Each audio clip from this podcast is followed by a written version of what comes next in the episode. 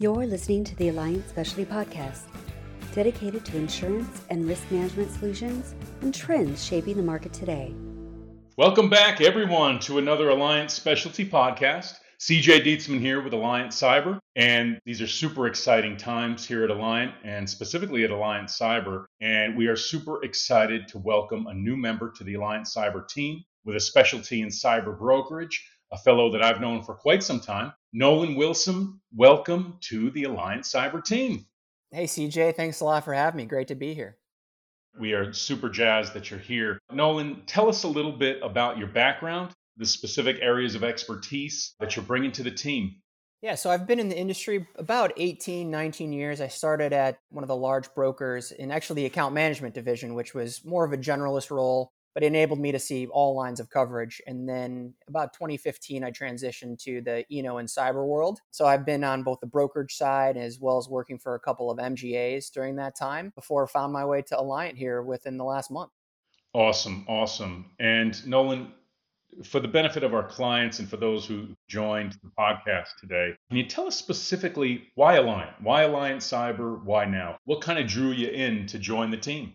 Yeah, I mean, I think it was just the team that I saw that was being built. I mean, I talked to a handful of guys on the leadership building out the practice, which I think had a lot of great opportunities. I think every broker has gone through the environment where kind of you have a lot of individuals that are handling cyber that may not be experts, and then you build out a specific team to really adhere to the needs of the clients. And just after meeting with a handful of individuals on the team and just kind of seeing how the culture worked, that's definitely an exciting time and see a lot of great opportunity. So that was a big part of it.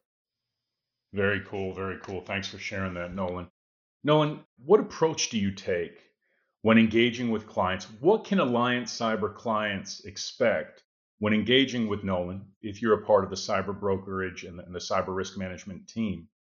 Yeah, I think that, to me, one of the most important things is building out the relationships, not only with clients, but also with the underwriters that you're working with.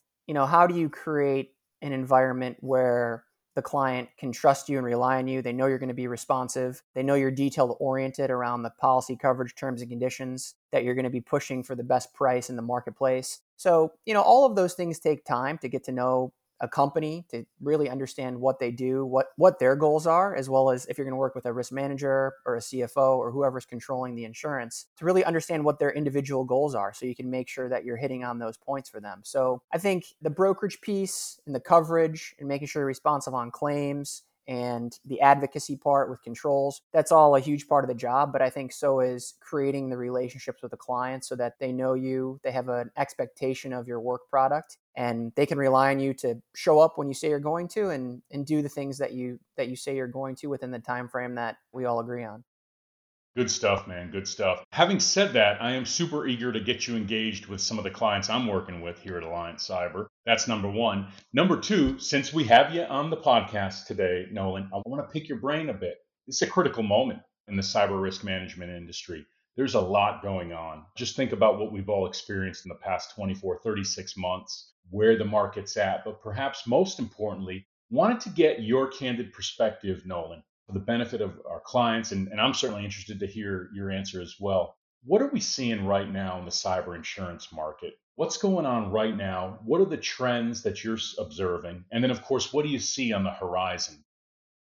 Yeah, I mean, that's a big question there. I think really over the last handful of years, you've seen the continued entrance of new companies into the marketplace. Obviously, there was some struggles in 2020, 21, 22, with the pandemic, but there's been a continued influx of MGAs and other parties and cybersecurity firms as well that are offering different services within the cyber insurance realm. So I think that has created a ton of competition.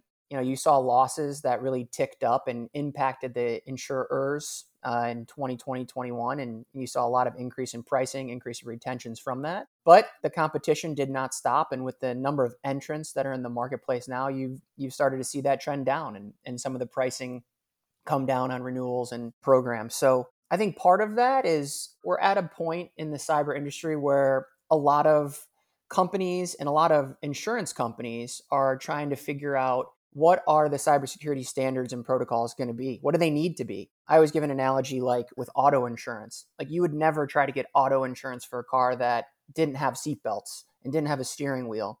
nowadays didn't have airbags. But I think there's been such a variance in what the requirements are from a cyber underwriting perspective that it's caused a lot of confusion with clients who maybe don't know the answers or don't understand the questions being asked, and has resulted in a lot of ambiguity in how the pricing is determined, how the retentions are determined, how the coverage is determined. And so I think we're starting to figure that out as an industry and move more to agreed upon standards that are required from an underwriting perspective for all companies to have, whether it's, you know, MFA or EDR tools or other things like that. So I think that's helped drive, along with how the marketplace was increasing prices and retentions a couple of years ago, that's really helped drive an increase in understanding and the need to have controls in place from the client side, from the buyers of the insurance, which has hopefully helped us all get on the same page between the broker, client, and the underwriter with what is required and how that insurance is going to be priced. So I think we're starting to see, you know, a lot of the standardization take place, although I know clients still feel like it's probably a lot of back and forth with underwriting questions during their renewal process. But I think the market has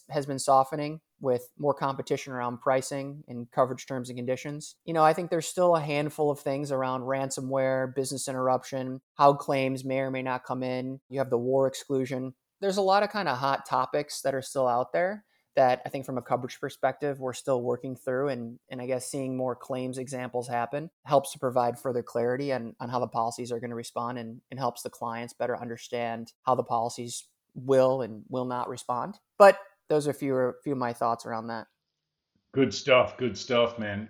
A bunch of us from Alliant Cyber and the broader Alliant organization were at RIMS together with clients. We had a lot of tremendously engaging and deep dive dialogues on these topics.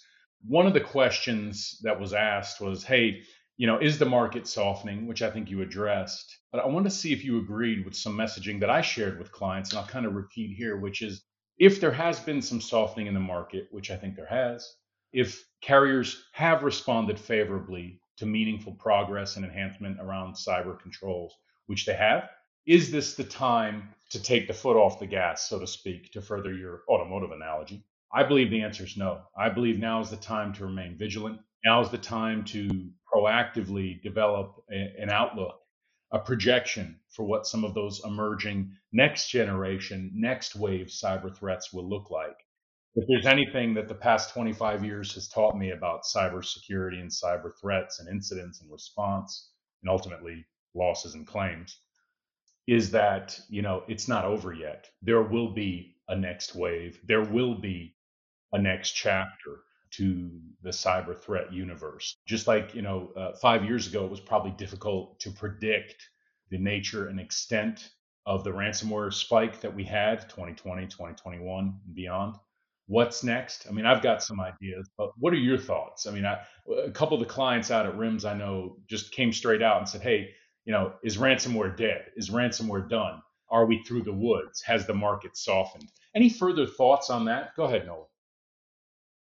Yeah, I think you're spot on with there's a natural inclination when you see some of the pricing coming down that maybe everything's in place that need be. But I think you're right. You can't pull back on the constant evolution of your company around incident response, having controls, security controls in place to protect your company. Because as you know, CJ, threat actors are continuing to evolve all the time. There's new groups that pop up, and everybody seems to always have a new gig. So I think the clients have to continually evolve along with the threats that, like you said, I don't think we can predict. And in 2 years, it could be something different. Ransomware has been the big one. Business interruption's the big one. And really back in 2015, 2014, it was all about privacy. It was all about some of the large retailers that had huge privacy events and loss of whether it was healthcare information or credit card information. And that was a huge issue for consumers and, you know, resulting lawsuits and notification costs and credit monitoring. But I think, you know, we've seen that really trend down. I don't think that while it's still an exposure, it doesn't seem to get the headlines as it used to. So,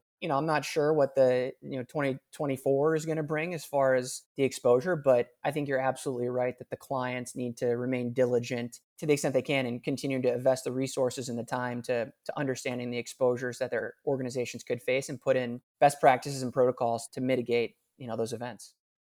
Well said. Well, listen, I want to kind of sum things up here. Welcome, Nolan Wilson, to the Alliant Cyber team. Looking forward to engaging with impact with our clients, together with you and our other colleagues here at Alliant. Truly exciting times as we continue to build out and enhance our cyber capabilities with our platform, our framework, our Alliant Cyber ecosystem, our incredibly evolved brokerage team. I mean, it's just really the place to be, in my view, and I've been doing this a long time. So welcome, Nolan. Thank you, everyone, for joining us, and we look forward to working with you in the future.